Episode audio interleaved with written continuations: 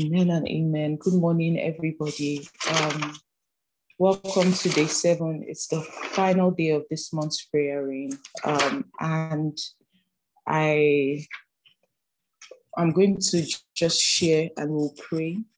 I hope that we are able to unmute our mics today and pray together. Um, it's Sunday, so I know most of us are not going to work.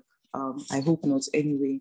So we're able to pray audibly, you know. So please, when it's time to pray, let's pray together. Let's um, lift our voices together and let's just, you know, pray unto God.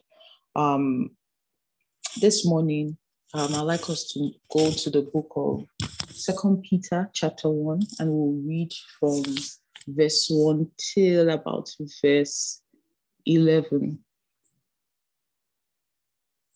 Please let's open our Bibles. I hope we have our pens and I hope we have our notes, our jotters, and our Bibles open before us um, as we share the Word of God this morning.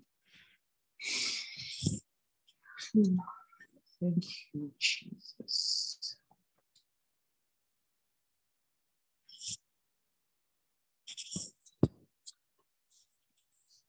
So I'll read from the King James Version. Simon Peter, a, a servant and an apostle of Jesus Christ, to them that have obtained like precious faith with us through the righteousness of God and our Savior Jesus Christ. Grace and peace be multiplied unto you through the knowledge of God and of Jesus our Lord, according as his divine power hath given unto us all things that pertain unto life and godliness through the knowledge of him that had called us to glory and virtue. Verse 4 Whereby are given unto us exceeding great and precious promises, that by these ye might be partakers of the divine nature, having escaped the corruption that is in the world through lust. And beside this, giving all diligence, add to your faith virtue and to virtue, knowledge, and to knowledge, temperance, and to temperance, patience, and to patience, godliness, and to godliness, brotherly kindness, and to brotherly kindness, charity. For if these things be in you and abound, they make you that you, ye shall neither be barren nor unfruitful in the knowledge of our Lord Jesus Christ. Verse 9 But he that lacketh these things is blind and cannot see afar off, and hath forgotten that he that and forgotten that he was purged from his old sins. Wherefore, the rather, brethren, give diligence to make your calling and election sure. For if ye do these things, ye shall never fall. Verse 11 For so an entrance shall be ministered unto you abundantly into the everlasting kingdom of our Lord and Savior Jesus Christ. May the Lord bless the reading of his word. Amen. So this scripture, um,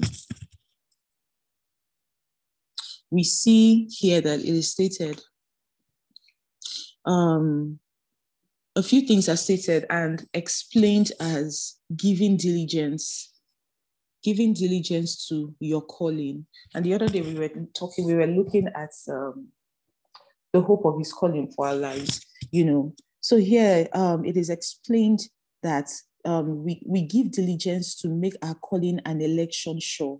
And the Bible explains in verse 10 that, for if ye do these things, ye shall never fall. You know, you won't backslide. You won't um, you won't be neutral in your journey. You know, and the other day I think I touched briefly on what backsliding what backsliding really refers to. It is not necessarily going back to old sins that you have been transformed from before your life was renewed and before you met Christ, but it's just retreating or not even progressing or um, returning to maybe certain thought patterns, maybe not necessarily in the physical, um, it will show as deeds, but maybe just thought patterns, or even beginning to doubt in your heart certain things. The Bible says, um, um, give diligence to your calling to make your election sure. For if you do these things, you shall never fall. For so an entrance shall be ministered unto you abundantly into the everlasting kingdom of our Lord and Savior Jesus Christ. Um, verse 9 actually says, He that lacks these things is blind, cannot see afar off, and has forgotten that he was purged from his old sins. So he's blind, he cannot see afar off, and he has forgotten. You know, he's blind, cannot see afar off, and he has forgotten. Blind, blindness, the absence of sight. And that's why every time we come together to pray, one prayer amongst our other, you know, amongst other prayers that we make frequently on prayer rain um, is Lord, give me eyes to see because blindness is it's, it's a big spiritual blindness is a real issue. When you are unable to see it means that you lack perspective. It means that you are not able to evaluate. It means you are not able to weigh things. It means that you would then begin to treat things trivially. We talked we looked at the life of esau and the life of jacob yesterday. And one of the things we saw that distinguished in fact the major thing that distinguished their lives was the fact that was the ability for one to see, to evaluate, and one other person's inability to evaluate or to weigh matters um, in the spirit. And so Esau, on the one hand, was ready to sell off everything he had just for momentary gain, um, um, gain and satisfaction. But Jacob could see, he could see afar off, you know, um, um, and there was something that he was reaching for. And so the Bible is warning us against this. And the Bible tells us this is how you make your election sure. This is how you preserve that which you have. This is how you um, build your faith. This is how you build yourself up. When you have these things, when you put these things in practice, um, um, you are you are giving. I like to use the word substance. You are giving substance to your to um, God's calling over your life. You're giving substance to the office that God has called you to. And by office, it's not just limited to um, being a pastor, in quotes, as the world knows a pastor to be. Each and every one of us is a minister of the gospel. Each and every one of us is a child of God because Christ is the tree and we are the branches. So we are we are an extension, you know, of his kingdom on earth just as it is in heaven. So each and every one of us have has a part to play and a role to play. So I'm just going to share on some of the things that were, you know, there were seven of them that were highlighted here. And the Bible says that we should add to our faith. So the Bible says add virtue, add knowledge, add temperance, add patience, add godliness, brotherly kindness, and charity. Other versions will say love you know. So we'll take it from virtue and we'll pray through all of them um, as the Lord permits us. So, what is virtue? Um, virtue is a, it's a, well, the, the root word of it explains it as a, a virtuous cause of thought, feeling, and action.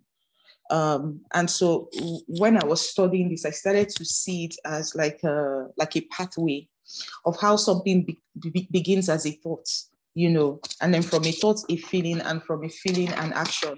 Actually, I was able to, I, I was on a call yesterday with TI and we were talking over something else, you know, and um, uh, one of the things that she mentioned that really blessed me was um, how, you know, um, the Lord gives us signs there are, there are, there are, there are signals that are constantly playing out in front of us, you know, and um, we always have the the choice. We always have the the the opportunity to choose what signs we will follow.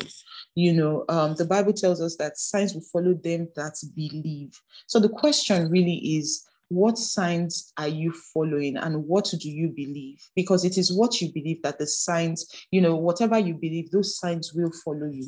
So from a sign, it becomes a thought. And then when from a thought, it builds up to um, a feeling or a stronghold. And from a stronghold, it becomes a culture. And so many times we see that um, it only begins with, you know, just observing something and looking at it over and over and over and over again, before you know it, you start to think about it, you start to meditate on it, you start to wonder and ponder, you know, on the thing, you start to um, wait in your mind and you know deliberate about it. Before you know it, it goes from being a thought to becoming a feeling, not just a feeling as as we know it, but really a stronghold, something that now takes over, you know, um, the way that you act, the way that you, it now begins to influence the way that you function. For instance, I think it was um, a couple of days ago, I was watching this movie. I'm sure some of us have seen it. Um, it's called, I think it's uh, the social network. I'm not sure. But um, they were just explaining how the internet and um, these big, big data companies make so much money and you know the question is what are they making the money from because if you go on the internet now it seems like everything is free information is free. There are lots of services that seem to be free, you know, so people are signing up here and there. So the question now became if everything else is free, then what is the commodity? Because, like we understood yesterday, there is a trade that is constantly going on. So, uh, in the absence of any other obvious commodity, it is the person or the user that becomes the product. So, all of these companies are making so much money from a database of people, their information, do you understand? They are selling and trading details of every single person that goes on the internet, and that's how they're making their money.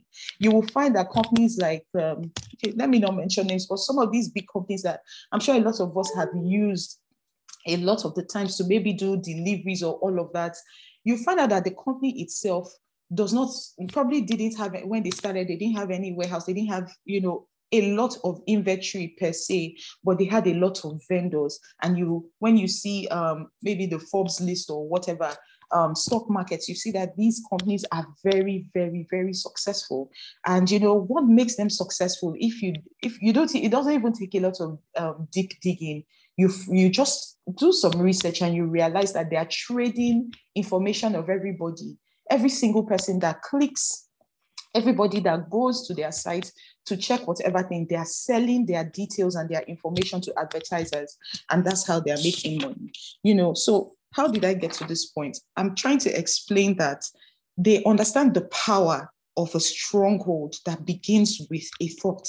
They know that once they can get someone to a place that they are constantly thinking and thinking and thinking about a thing, is only a matter of time before the person is strongly influenced by it and starts to act in, you know, in line with that thing. It's like they are creating signs and sim- signals for people to follow so that they can um, create and craft or curate a particular lifestyle for people.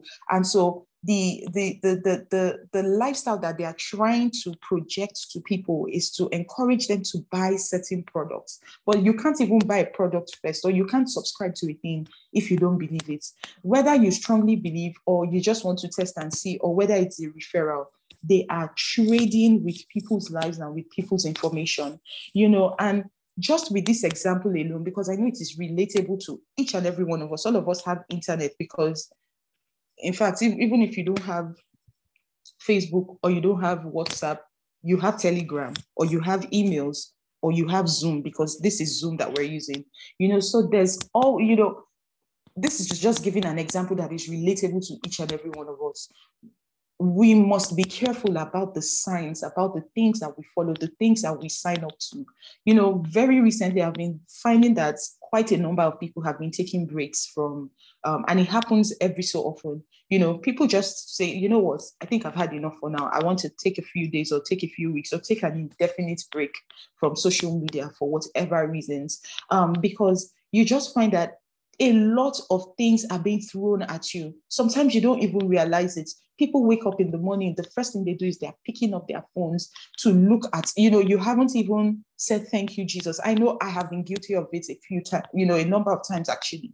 You know, you haven't even said or done anything, but right there, I catch myself in the moment. I'm like, what am I doing? Why am I picking up my phone? It's a programming. It has happened over and over and over and over again. And it gets to a point where people begin to depend on a thing that they don't even necessarily need a lot of people are suffering from the spirit of addiction. They're addicted to so many things. So it may not even, it may not just be drugs or um, bad habits, you know, in terms the obvious bad habits of stealing, of telling lies that people are addicted to, even behave, behavioral habits. People are addicted to a lot of things. So you find that the spirit of addiction is at work and at play strongly in this generation.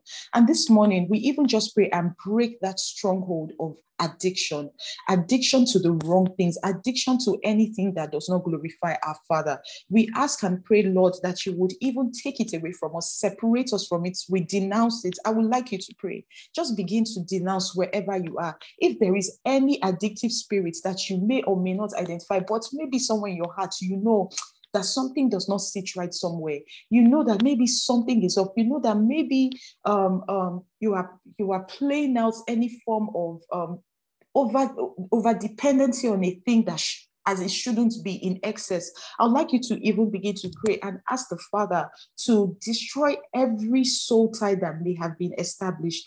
Because you see, it is not just people we have soul ties with, it is not just um, um, um, um, people here that we have soul ties with, even things, you know, even thoughts. There are certain things that, and you know, it's for different reasons. I was doing um, a soul audit yesterday, and there was a particular thing that God had been highlighting in my spirit. And I had been thinking about it. I'm like, God, what's going on? Why does this thing keep coming up? Why does it keep coming up? You know, and I thought about it. I said, even at the time years ago, when I was a victim of this thing, it wasn't even for a long period of time. It was for a very short period of time. So why is it that above everything else, it is something that constantly, it's like it intimidates me. Every time I see it happening around me, it's like something just comes and pulls up a picture of my past and tells me, look, this is who you used to be. It means you're not too far from it. It means that there's no distance from who you are now. It's just a matter of time. And it kept happening over and over again. And I didn't even realize that I was under attack. And every time I saw it, every time I was reminded in my in my heart, I realized that I would shrink down a little bit. I would cower down a little bit. I would become so afraid. And then one day I had to take it to the Lord. I said, God, I don't know what is going on. I thought I had already crossed this bridge. I thought I had already gone past this thing. But for this thing to keep coming back and playing itself over and over again in my mind, you know, and I said, God, I'm afraid. I don't know what's going to happen one year from now. If it continues, like, you know, and I kept praying and I was asking God to give me clarity. And, you know, while I was with that audit yesterday, I was thinking about it and the Lord started to tell me, show me how everything really happened. He told me it was at a time in your life where you were very low and you were very vulnerable. So there are many times that things come into our lives and we are not watching because we are not vigilant. And you know, it was at a time where spiritually I wasn't even sound. You know, I wasn't, this was years ago, I wasn't conscious of the battles, you know, that were and and, and the kingdoms that were at war over my life. So I so I I I I I began a habit and you know I didn't even realize that how many years down the line, even after being saved, it will be something that the enemy would try to use as torment. So, what I'm saying is, it's not that I went back and did anything physically, but the enemy started trying to, it's like he was sending ads. He was like, he was sending ads to my spiritual feed. Every time I went to my, let's say, spiritual Google site, I started seeing sponsored ads and I didn't know where they were coming from. And I said, Oh, I thought I had clicked not interested many times. You know how you go to your Instagram page and you are constantly seeing on your explore page, you are there, they are, they are bringing up a lot of things that they think will interest you. And it is really curated by what they believe you're interested in or your geographical location or something because everyone's feed is different, you know. Um, so I kept seeing those things. I'm like, God, what is, and you know, the Lord started to help me understand that it happened at a time where you were at a low. And I looked at that time in my life. I had lost my dad. I, I had, in fact, too many stories, but it was a very deep and dark period of my life. And I was like, no wonder, because it didn't make sense any other way. And there was something else at that time that um, I had also gotten into. And I remember last year god delivered delivered me from that mindset of even thinking about it. Because backsliding does not start with the actions oh. remember it starts with a thought. It starts with a sign. And from there it moves on to a feeling. You start to feel like okay you know what? That means nothing much has changed. Maybe i'm still the same person maybe you know and it's like the enemy is constantly trying and trying until it gets to a place where you are taking actions because he's giving you those signs to to follow you because you are believing in those things. But signs will continue to follow those who believe in christ jesus. And we must see that happening on the flip side as well. I'm very thankful that above everything else is one of the things that the lord has been able to help me identify and understand especially this year and in the last couple of months how um, when scripture presents a matter before us, you know, just being able to look at it from the other side of the coin. If you remember during, um, I think it was July prayer rain, when we had um, um, the altar of fire. Yes, it was the altar of fire. And one of the things we talked about was a deliverance from dead works, you know. And I remember when I was preparing for one of the studies, and God told me if there are dead works, that means there are living works. You know, so God just awakening me to that reality of another side of things. And so here we're talking about signs following people who believe. What are the signs and what are the things that you believe? And what is following you? We must be very careful. We must constantly guard our eye gates, not just our physical eyes, but our physical eyes also, very importantly, because our physical eyes is with it that we are able to see things in the physical. It's with it that we are able to evaluate things. It's with it that we are even feeding ourselves. It is with our eyes. You know, um, even recently, there's one of the scriptures um, in the book of Job that God has been reminding me of. That part where Job said, I have made a covenant with my eyes that I will not sin against, I will not look lustfully upon a maiden. You know, for him, that's what the consecration was, amongst other things, because the Bible tells us that Job was an upright man. But even in your life, in my life, what are the things and what are the ways in which you are making covenants with your eyes or with your ears or with your heart? You know, um, what are the consecrations that you are making for yourself, for this good fight of faith that we are engaged in? Because there is a constant fight. And you know, the word fight is used not to discourage you, but for you to know that you are at war. But you are also guaranteed and assured by the word of God that you are victorious. You are more than a conqueror already. But it does not stop you from engaging in that fight. It doesn't stop you from engaging in that fight. But so, what the word of God does is it allows you to be rightly positioned in the battlefield. You will know the weapons, the, the, the, the ammunitions, the devices that are available for you, and you will know how to fight the good fight. You will know how to wage war, and you will know how to position yourself as a as a as a as as one that is victorious already in the kingdom and you know um on the on, on the lord's side praise god. I hope we're still here. It's very quiet. Praise god. Um yeah, thanks okay. Okay. Um and so virtue speaks about you know i just explained virtue starting with a thought. Um the, that's why the bible tells us guard your heart with all diligence. Out of it comes the issues of life. It's not these philosophers and these um, um what do you call them? I don't know. All of these uh, business experts of today that are bringing out these truths. These truths have been written in scriptures years and years and years ago. Guard your heart. Guard your heart. You know what it means to guard a thing. You are covering it. You are watching over it jealously. You're ensuring that nothing is coming in or going out without your notice, without your permission. It's like you're even walking into a palace. You know, just try, in, just imagine walking into Buckingham Palace or walking into um, Aso Rock. There, there are heavy security guards um, um, um, littered everywhere.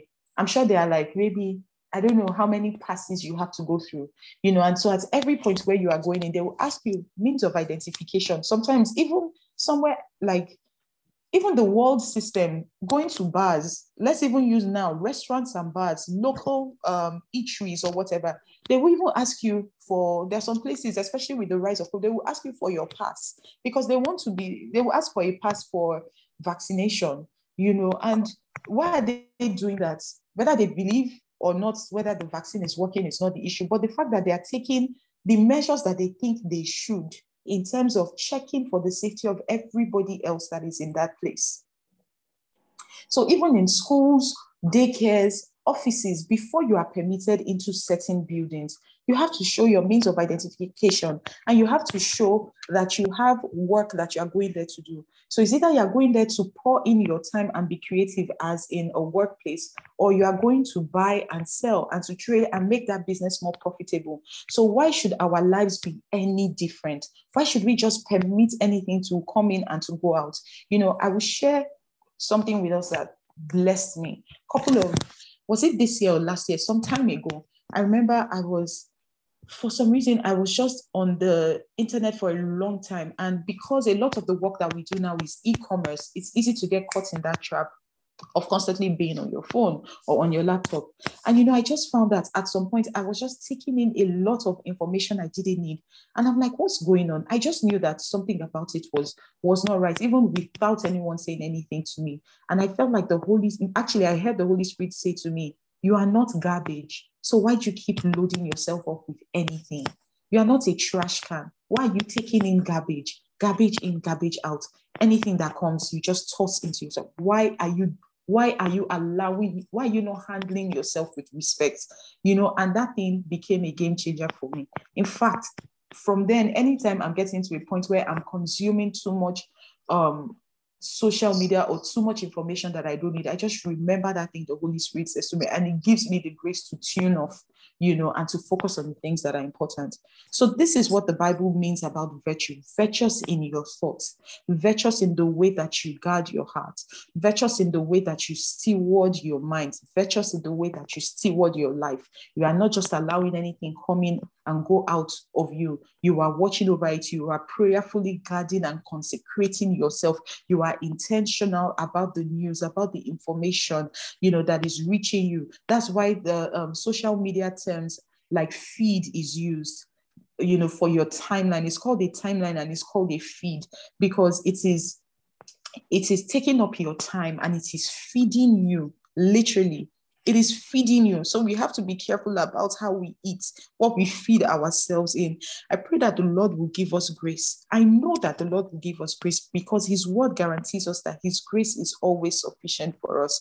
And every time He releases a word to us, it is because the grace is already sufficient and the grace is abundant. It is just for us to know, identify, and to take it and to run with it. And I so I pray this morning that everyone under the sound of of my voice will receive this grace and walk in grace the grace to be able to fight the good fight, the grace to be able to war, the grace to be able to guard their hearts, the grace to be able to do that which is required in this good fight of faith in the mighty name of Jesus. Amen. Amen. The second is knowledge. Um, and the root word for knowledge explains it as moral wisdom, such as is seen in right living. It talks about general knowledge, you know, and what stood out for me in this is that it is a wisdom that is seen in right living. Um, sorry, please, can you reduce the volume of your phone or the music in your background? Thank you. Um, so, moral wisdom, such as is seen in right living. So, it is not, you know, so what stood out for me is the fact that there is wisdom that is spoken, and there is wisdom that is seen. There is wisdom that is heard, and there is a wisdom that is lived. If you look at the life of Solomon, it was wisdom that was lived, and that is why he stood out. Wisdom that is lived. So, you know, there's always more in God. It is one thing to speak, and people say, Oh, what, what manner of wisdom is this? But you know, there is more. We can advance to the point where our lives are showing forth the wisdom of God. The Bible explains that in Solomon's time, everything about him was manifesting the wisdom and the glory of God. Even in like, he paid such careful attention to detail that even you know the way that he built the tabernacle of god it showed that ah wisdom must have been at work in this person we have to get to the place you know or rather there is a place that we can get to in god where we no longer have to speak a thing but it is seen through our lives. It is seen through the things that we build. It is seen through the structures that we, you know, that that we erect. It is seen through the way that we live our lives. It is seen through our culture. It is seen through the way we speak. You know, it is seen through the way we communicate, it is seen through the way we engage, it is seen through the way we interact, it is seen through us without even speaking. Wisdom that is seen, wisdom that is lived, that the world will see it and they will give glory to our Father in heaven. This is our prayer, oh God.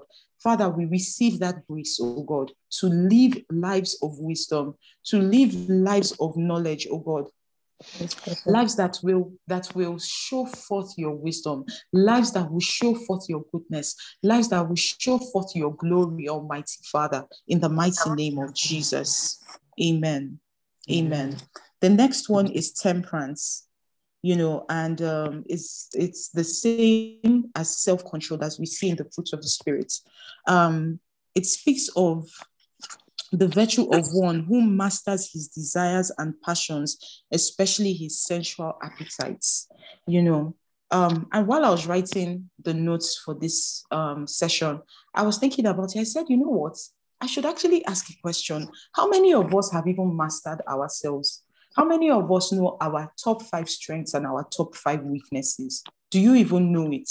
You know, because for instance, in the business world, these are qualities and attributes that companies must know, you know, and they go beyond knowing their own strengths and weaknesses. They also now know the strengths and weaknesses of other players in the market and competitors, you know, um, and they are armed with this knowledge in order to be at an advantage against the opposition and in order to thrive.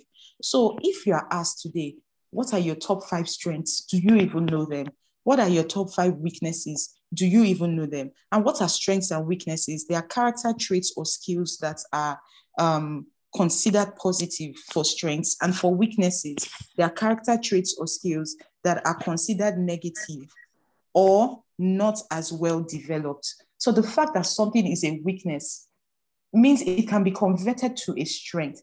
How? It takes the mastering of the thing. You see, and mastering a thing does not mean that you are defeating it. It means that you are aware of it. You understand it. You understand the things that trigger it. You understand the situations that makes it come to the surface. You understand the the um, environments that will I say facilitate it or expose it. You know, and so that is why you you must master these things so that you are not constantly taken unawares by the enemy. So just like it's in the business field, the enemy is the opposition and he's the he's the he's like the competitor constantly trying to take you out of business constantly trying to fight against you and he's constantly arming himself with the with with with the things that um, the seeming weaknesses of people's lives you know and the thing about weakness is that when it is not mastered, it thrives as a weakness. It's just like light and darkness. What gives power to darkness is the absence of light. And so when you begin to master a thing, when you begin to understand it, how it works, you realize that, okay, you know what? Maybe I'm a kind of person that doesn't do well with stress. When I'm too tired or when I'm too hungry, I start making silly, incoherent um, decisions, you know, or maybe I'm the kind of person that shouldn't talk too much, or maybe I'm the kind of person that I shouldn't even sleep for too long or sleep for um, too short a time because if I don't rest properly, I become agitated in the morning. I'm not able to make proper decisions, or maybe I'm kind of person that I can't eat breakfast first thing in the morning. If I eat it, I become too tired, regardless of what it is you know, maybe all I need is water. Maybe all I need is a cup of milk. Or maybe I'm the kind of person that if I don't have breakfast, I will be cranky. Knowing how you function, mastering yourself, mastering, um, you know, your strengths and your weaknesses. And the thing about strengths is um, when you know them, you are able to build upon them, you are able to stretch them, you are able to steward them, you know. And about weaknesses, it is not for you to cower down, it is not for you to be discouraged, but for you to see it as an opportunity for the strength of God to be made manifest in your life. You know, um, just like um, Apostle Paul said, he said that he glories in his weaknesses because through it, Christ is made manifest. You know, um, so that should be our stance. God is not telling us that we should defeat the weakness or we should be discouraged by the weakness. He's only asking us to master it, know what it is, be aware, be vigilant, open your eyes, see evaluate things. And how do you know these things? It is through the word of God, because the word of God is the one that goes in. It's like a double-edged sword. It searches through the intent, it searches through your mind, it searches through your character. It's, it's you know, it divides asunder that which is a strength, that which is a weakness, that which is a stronghold, that which is a soul tie. It shows all, it shows you all of these things, and it brings it up to the point where you are now aware of it and you are able to articulate it in the place of prayer. You are able to articulate it to the place of deliverance. You are able to articulate it and bring it before the Lord and lay it at his feet. So many times, um, you know, we are making prayers, but most times it's like, as um, Otilonge will say, it's like scatter bullet prayers. We don't know what exactly it is. Why? Because we have not taken our time to sink deep into ourselves. We have not taken the time to evaluate ourselves. We have never gone on a project of, you know what, I want to understand myself better for the next 21 days. I want to do a personal evaluation test. If you go on the internet, they will show you different ways and different metrics and different methods and standards of evaluating yourself. They'll tell you, oh, yeah, this personality, yeah, that personality as fantastic as all of that information is, and most of them are close to accurate, but it was another person that devised that scheme and is giving it to you, and you're accepting it. How about the ones that you devise for yourself? How about the ones that you sit down under the light of the word of God and you say, you know what, I want to find these things out for myself. There is no way that you will spend even an hour in the presence of God. Trust me, and you will not come out with more information. There's no way. It's like a treasure hunt. Whatever it is that you are seeking under the microscope of under the lens of scriptures, you must always find something. The Bible says, Seek and you will find. So, what are you seeking? What are you seeking? If you are seeking to understand yourself more, and there is nothing proud about wanting to know who you are through scriptures. It is not trying to know yourself through the lens or through the wisdom of this world, but through the wisdom of God, through the evaluation systems of the Spirit. When you surrender yourself to the Spirit, the one that was present at the time that God created you, the one that was breathed into you on at creation, when God poured his breath into into man you know or put his breath in, into the earth into the substance of the earth. And he said let there be you know he said and he, and he created man. After he had created um, um, the heavens and the earth, and he had done a complete work of creation. Then he created the man and he created the woman. He cre- created mankind by breathing in, in him the breath of life. It is that same spirit that you are now returning to. What you're saying is, God, take control. It is under your government, under the lens of your word, under the lens and the, the, the, the boundary lines of your spirit that I want to see. And I want to know, I want to meet that person that you created, that person that you formed in the beginning. I want to meet that man, not the fallen man, not the one that the world is presenting to me, not the one that is broken and battered, but the one, the picture that you had for me me, the picture that you had when you created me, the person that I was in the beginning, before time began, that person, Lord, that is who I want to see. That is who I want to meet. I want to understand what you were thinking, God, when you were creating me. How did you configure me? How did you place my genes together? What were the things, what were the environments that you had in mind for me to thrive in? How can I understand and master myself? If you look at a lot of thought leaders today, the people that are making the waves, the people that are are um, most influential in the world. I don't even need to call names. You know them. There's one person, for instance, everybody identifies as you know being influenced by her one way or another. And the world, you know, um, would I say, um, appreciates people like that. Why? Because they have mastered themselves, not because they don't have weaknesses, but they have mastered themselves and they are able to um, um, draw people, you know, create a following, create a culture, you know, around themselves, create a mindset, create um, a fan base around themselves. Why? Because they have mastered themselves. There is nothing as powerful as a person who has fully mastered himself or herself, and even more so under the lens of the Spirit, under the lens of the Word of God. I'd like us to pray this morning. I just ask the Lord to help us, to give us the tenacity, to give us the wisdom, to give us the grace to even stay in the place of scriptures as we dig deep into our lives, that the Lord will give us the, the, the grace to even sink deep into ourselves to understand who He created us to be. There's a scripture in Galatians that talks about sinking yourself into sinking deep into yourself. Let me find it. I believe it's Galatians um, chapter 5 or chapter 6. Let us pray while I find the scripture. You can pray in the spirit, you can pray in your understanding, but you're saying, Father, give me the, the wisdom, give me the ability, oh God, to observe myself in the in the in the light of your word. In the name of Jesus. brakida baba. Zakirebo shida. Debro kuzakaye de brede shaka de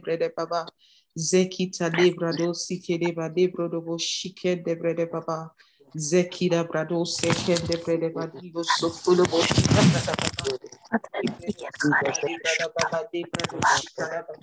in the name of Jesus. This scripture is in Galatians chapter 6 from verse 4 to 5. The Bible says, I'm reading from the message version. It says, Make a careful exploration of who you are and the work you have been given, and then sink yourself into that. The Bible says, Don't be impressed with yourself don't compare yourself with others.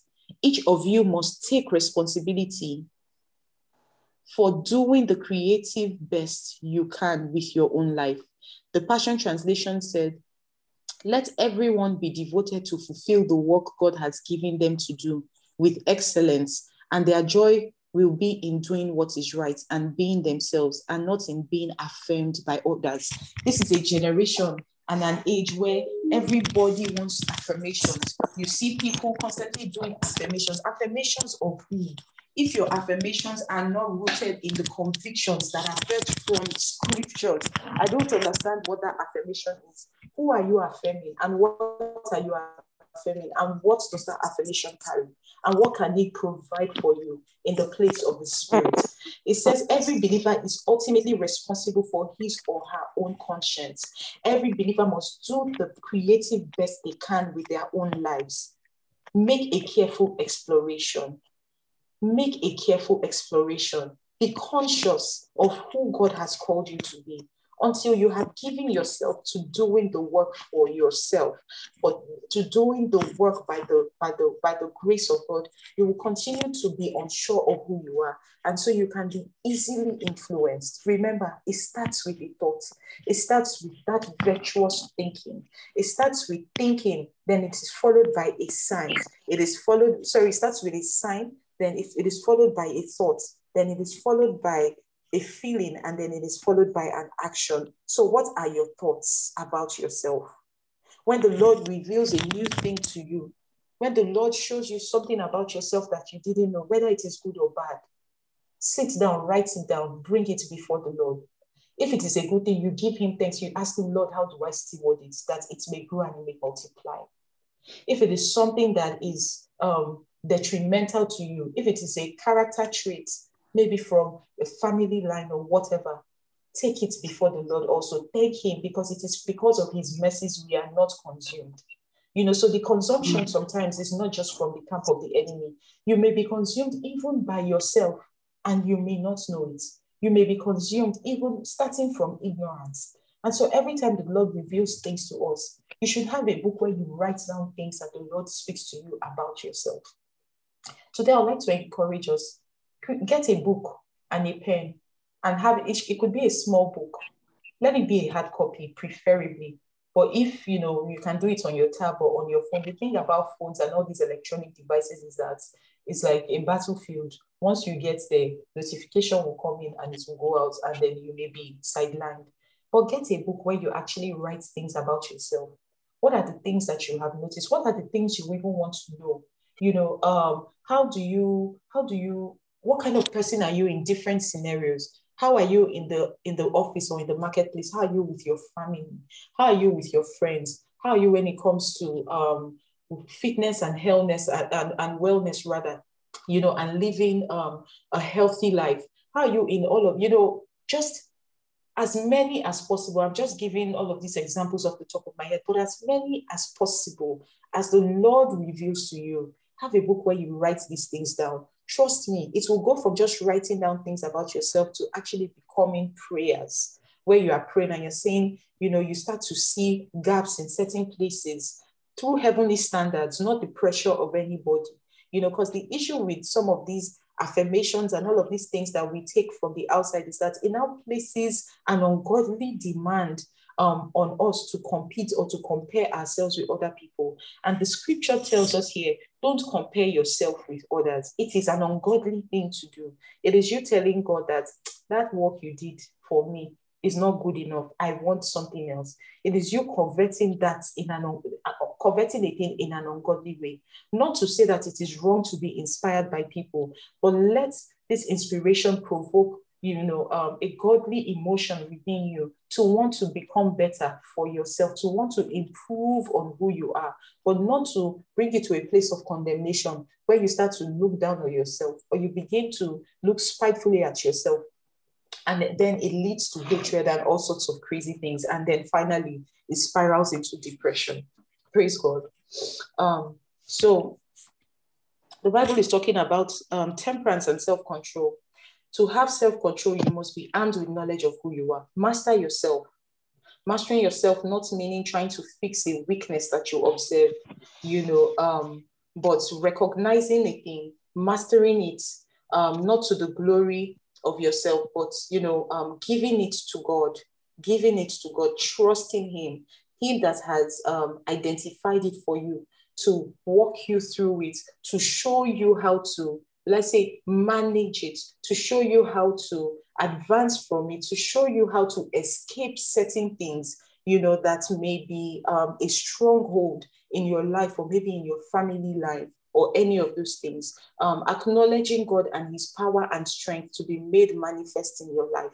If you remember the day we talked about the hope of His calling, we started by saying that, um, or rather, one of the things we talked about was that the hope of his calling, we know it first by acknowledging him because it is not our calling, it is his calling.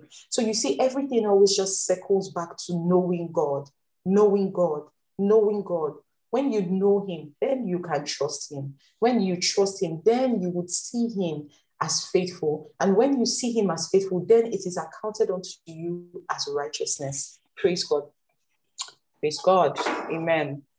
Um, the next one is patience, and it talks about steadfastness, constancy, and endurance. Um, it is explained as a man who is not swerved from his deliberate purpose and his loyalty to faith by even the greatest trials and sufferings. When I, when I saw this, the first thing that came to my mind was the three Hebrew boys. They were not moved. They actually told um, Nebuchadnezzar, they told, they, they said, we're not careful to answer, like we're not even mincing our words. We're not afraid to let you know that this thing you're asking asking us to do. We are not going to do it because our God is able to deliver us. And they told him as an add on that hey, just in case he does not even deliver us, we're still not going to bow. In other words, oh great king, do your worst. Why? Because they were not swerved from their deliberate purpose and their loyalty to the faith. They were loyal to the faith, to the faith, to the faith, the faithfulness of God. They were loyal to Christ. They were loyal to God. And the true victory really came from that stand that they took. Everything else that happened was an add on, everything else that happened was a plus. But the fact that they could stand in the day of adversity and still stand, it was and in itself is a testimony. It is a testimony that even when everybody, do you understand what it means? It's like everybody else. There's an example I want to give, but let me just, I'm sure some of us already know because that's what's happening today. Everybody else is doing one thing. And there are some people that have said, no. In fact, I know someone that even quit her job. She said, okay, fine, since you want to start firing people for whatever this thing is, that's the more reason why I'm not going to sign up for it. And, and she quit her job and she left. So now the question is not whether, oh, should I do it or should I not do it? It is the fact that I have taken a stance and I have said that I am not going to do so and so. And it does not matter what comes after that. You know, that's the most powerful place to be, to be resolute, to be strong, to be able to stand. You know, and the strength is not even in your own abilities, in the faithfulness of God. The Bible says that they were loyal to the faith, even to the greatest trials and sufferings. Another example says, cheerful or hopeful endurance and, cons- and constancy. Um, and that, re- that just, you know, what came to mind was a man that runs a marathon or a person that runs long distance or runs any kind of race anyway, but marathon um, would do it, you know, some justice or maybe half marathon because it talks about a cheerful or hopeful endurance. So if you've met a runner before, someone that's ever run any long distance, and you ask them, what does it feel like to run? I don't know anybody that will tell you, oh, running is exciting, it's fun, I love it. I love when I'm putting my body through all of this pain. In the moment, it's not exciting, but there is a hopeful endurance that we put ourselves through. Why? Because there is a mark. There is a mark. You set out and you tell yourself, today I'm going to run 42 kilometers. Today I'm going to run 20 kilometers. Today I'm going to run five kilometers. Today I'm going to run 10 kilometers. And so if you notice, like, okay, um, there's a marathon, there's a marathon coming up soon. And by the grace of God, well, I, I hope to run that marathon. It will be my first marathon, you know. But it is not just enough to identify that you want to run a marathon. We're talking about patience now. You know, there's a joy and a hopeful, you know, um, what's it called, sensation that you feel, oh my God, this is my first marathon, I'm excited. But that is not enough in itself. It starts with preparing yourself. You know, you start with a plan and then you prepare yourself. How do you plan? Part of planning is paying the price. I don't know anywhere, even in Nigeria, that running a marathon is free. In fact, recently they started asking people to pay. You pay at you pay something. So you put, like we talked about yesterday, what price are you paying for the thing that is set ahead of you? Guess what? You're paying the price. You're the one that will still pay the physical price as well. You are going to run that race by yourself. Nobody is going to run it for you. Nobody is going to. The least you, the most you have is people standing at different stop points to give you water, to cheer you on. You will see cheerleaders. Guess what? They are not running the race. They're just standing there. There are different markings on the road to show you you've done your first 1K, you've done your first 2K, you've done your, you know, and so when you start off initially, there's energy, all the days of practice. And you know, running a marathon, it takes a lot from you. In fact, studies show that you must give yourself at least 12 to 20 weeks of constant practice, constant intentional, calculated practice. You know, and in that time, we are we are checking things like like your your um like your mileage, you're checking your distance, you're checking your speed walk, you're checking your recovery. All of these things are incremental. If you run maybe um, 20 miles this week. Next week, you want to make sure you're running 25 miles. Another week, and then in uh, maybe once in every seven to 10 days, you make sure you're doing a longer, you know. So all of these things are calculated steps. Guess what? The marathon is just one day.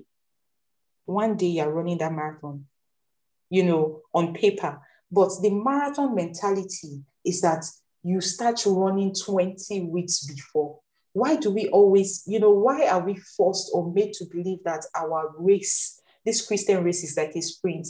That sometimes we're on fire and it's like, ah, fantastic, you know, anybody that comes my way, any demon that comes my way, we'll fast and we'll pray and, you know, ah, we are good. Prayer rain has happened. One week of prayer rain, I'm on fire, no enemy can come near me. What happens the remaining three weeks of prayer after prayer rain? How are you engaging? Are you still running? Are you still racking up your mileage? You know, are you still building up yourself? Are you still going with that runner's mentality? Are you still um, engaging with cheerful or hopeful endurance? Are you still walking or running in constancy? Are you constantly staying in the place of preparation, knowing that anytime now, anytime now it will be time for me to run this you know to to to throw in the final 1k to throw in the final one mile are you constantly staying stirred up and constantly staying prepared? And you know, while I was thinking about this, um, the Lord laid something in my heart um, concerning prayer. And um, prayer is going to be advancing again. And we're going to start doing more teachings now, not just our seven days of coming together to pray every every month, but in the weeks to come, I know we already have power hour, but there's a new form and there's a new shape that the Lord, I believe, believe that the Lord will have us go in, which is coming together, even if it's once a month, I'm sorry, once a week for the remaining three weeks, and we are breaking down some of the things that we have shared on the call, you know, because one hour is not enough to go through all of these things. We may listen to the recordings over and over again, but there is something about the word of God that is being taught that fuels us up and strengthens us. And I know that this is the next phase for prayer rain. And in the coming weeks, you know, all of that information will be passed on. And if you're interested in being a part of this, it will be on Zoom as well, you know, um, but it will be more of a teaching session. Um, please drop your emails, drop your email addresses. You can drop it in the chats here, or you can drop it on Telegram. Um, because we'll start compiling the mailing list and we'll be reaching out to whoever is interested. So what the, what we will do is we will take um, the teachings. You know, for instance, now this prayer rain ends today, but next week is um, this week is another week next week another week and we will take maybe three or four of these topics and we will spend at least two hours on a particular day, whether it's Wednesday morning or sorry, Wednesday or Thursday evening, and we'll sit maybe from 6 to 8 p.m. Everyone comes with their Bible, everyone comes with their journal, everybody turns on their screen, and we're sitting down with the word of God. We're making it an interactive session. We're asking ourselves questions, we're taking on assignments, we're discussing, you know, we're we're feasting on the word of God, feasting on the word of God. That is what it means to feast on the word of God. Be intentional with the word of God, taking it, sitting down in the presence of God and enjoying the fellowship of the Spirit, trusting Him to visit us with revelations, insights, you know, understanding, deeper knowledge of His word. You know, um, so I'm just trusting God for that. And like I said, all of that information will be passed on. But I'm saying this about running the marathon because it speaks about a cheerful or hopeful endurance. Why are you cheerful? And why are you enduring? Running is an endurance sport. And you endure because you know there is a finish line. There is a medal at the end that I must collect. What's the point of running a marathon if you do? I mean, if you don't get your medal at the end of the day, fantastic, you put in the work, but it's like a crowning, you know, um, it's like a crown on your head when you get that medal and you see all the weeks, all the days of practice in winter, in summer, all season long. I was pushing myself and finally I attained. That's why Paul said, Not that I have already attained, but one thing I do, I press. He keeps pressing. He, through patience, he is preparing, he's participating, he's pressing, and he's persevering until he receives that reward until you receive that reward. And if we're talking about hope and we're talking about faith, each and every one of us must be people of patience. We must be able to exercise patience in everything that we do. Are you dealing with someone or or, or you you you know someone in your that God has placed in your life that really tries your patience? You know, it's it's very funny because when we pray about these things, I'm saying, "Oh God, give me patience, give me this, give me that." It means that we're saying, "God, invite me to the table of testing. You know, let me advance beyond the patience level that I had yesterday. And the Lord will test you, you know, because He wants to bless you. So the testing is the endurance that we go through, you know, but the but the but the guarantee, the, the, the, the cheerful or hopeful endurance is unto the blessing, unto the reward of God, unto the inheritance of God, which He always has for us. Praise God. Um, i like us to pray this morning, you know, about everything that we have heard. The scriptures goes on to talk, to talk about godliness, brotherly kindness, and love. Godliness and not a form of godliness. Second Timothy chapter 3 tells us about those who have a form of godliness. And the problem we have in a form of godliness, above other things, is that they are constantly learning you are constantly seated in these powerful meetings. You are constantly in the face of revival, but your life is never transformed. And to that, this morning, we say, God forbid, that will not be our portion that we only have a form of godliness but nothing to show, that we only have a form of wisdom but it is not shown in our lives, that we only have a form of kindness, we have a form of knowledge, we have a form of virtue, we have a form of temperance, but in the day and in the time when it matters, nothing shows. This morning, Lord, we give ourselves over to you as we always do, Lord, but even more with understanding this morning. Thank you, Father, because your word has found us once again, and we know by faith that our lives have been changed.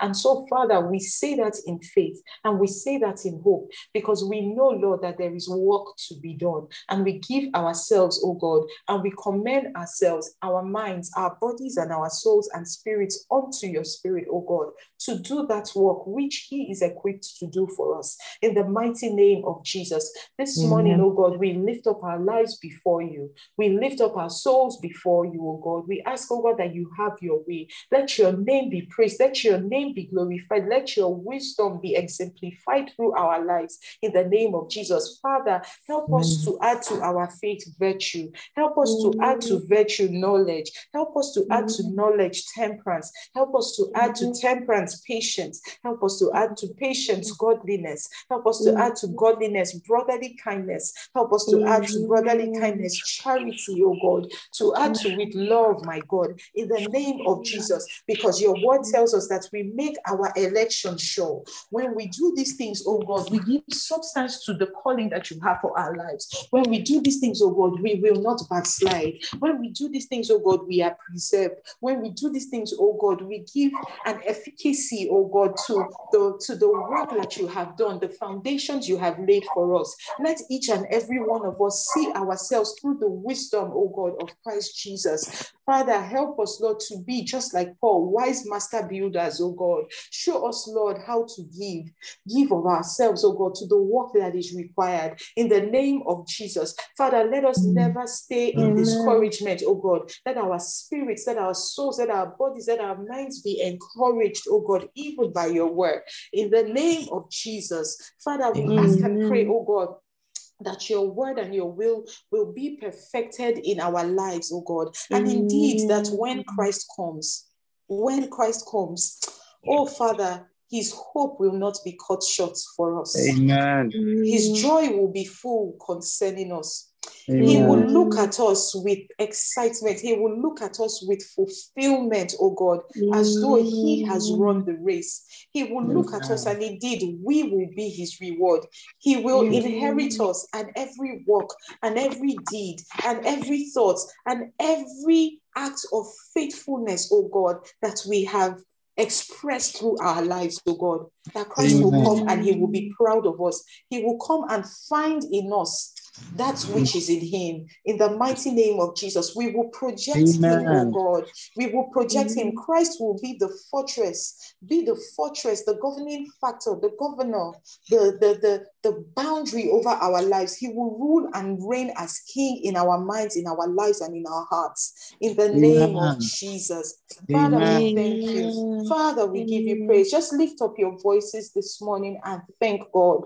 Thank the Lord for his goodness, for his mercies, and for his kindness, for his faithfulness, because once again he has visited us. And whether you believe it or not, uh, but I encourage you to believe that he has already sown seeds in us, seeds in us. Time will tell, time will tell how we go to work with the seeds that God has given us. And so, Father, we thank you for coming to pour again into us. Thank you for another invitation to come up here.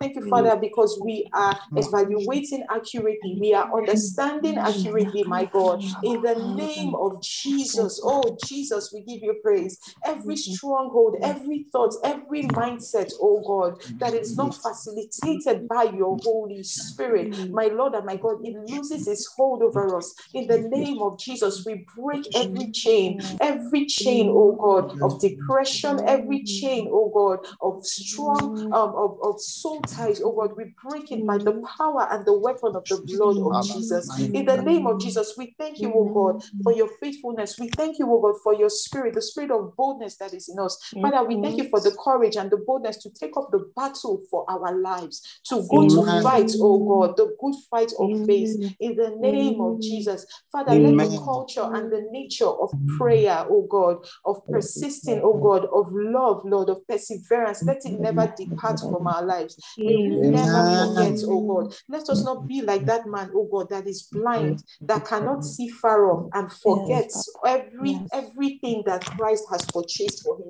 Let us not be like that, oh Amen. oh God, as we continually behold your word, oh God. Let us continually see you and let us project you, oh God, in the name of Jesus. We thank you for the days to come. We thank you for the season that we're in. And we thank you for all that you will do, all that we will see, my God. We give you mm-hmm. praise and we give you glory. Father, if you are laying in our hearts, Lord, to come into new places of consecration, Baba, let us not hold back, oh God. For it, Amen. I understand that it is by love and by trust that we are able to give ourselves, oh God, to the demands that you place on us. And so, Father, if there is anyone that is operating under a shortage of love or trust in you, Father, I pray, oh God, that you even open their hearts, open our minds, open our eyes to see, oh God, that we are Amen. instruments of your love. Help us to understand Amen. even more this love that you have for us, that we will not Yes. hold back, we will not put our heads down, we will not run away, oh God, from your calling towards us, from your beckoning towards us, my God, in the name of Jesus. Father, your word says that you stand at the door and you knock at different times in our lives, Lord. You are standing, you are knocking because you are constantly, as you invite us, Lord, you are constantly hoping that we mm. also invite you in. Mm-hmm. Father, let us invite you in this morning. Let us prepare a table for you, just the way you mm-hmm. prepare a table for us. Let us see our Amen. lives as the table that you are preparing,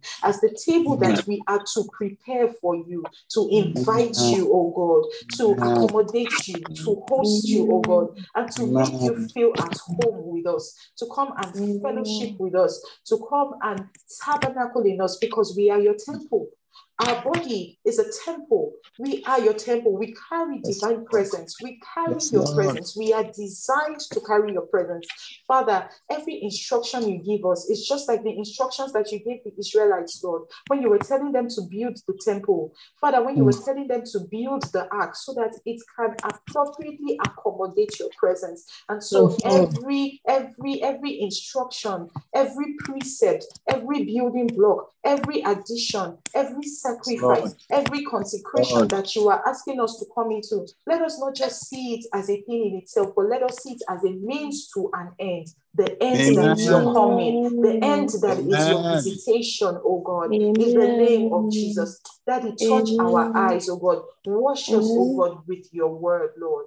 Help us. Our evaluation metrics, let it not remain the same.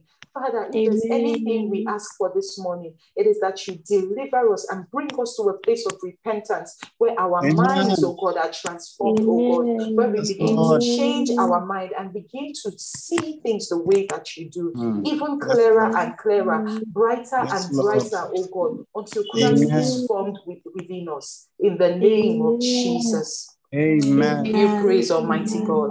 We say Thank thank you, Abba. Blessed Lord. be your name, O God. Yes, Lord. Thank you, Jesus. You are faithful. You are kind. You are Yes, glorious. You are beautiful. Thank you, Jesus. Thank Thank you you, for your goodness Yes, and your Lord. mercies. In the Amen. name Yes, of Jesus. And may the grace of our Lord Jesus Christ, the love of God, Love of God, and the sweet the fellowship of the Holy the Holy Spirit Spirit, be with us all with us now and now, forevermore. forevermore. Amen. And surely your goodness and your and your mercy will follow us all the all days the of our days of lives, our and we lives, shall and we shall dwell dwell in the in presence of our Father forevermore. forever and ever. Amen. Amen. Amen. Amen.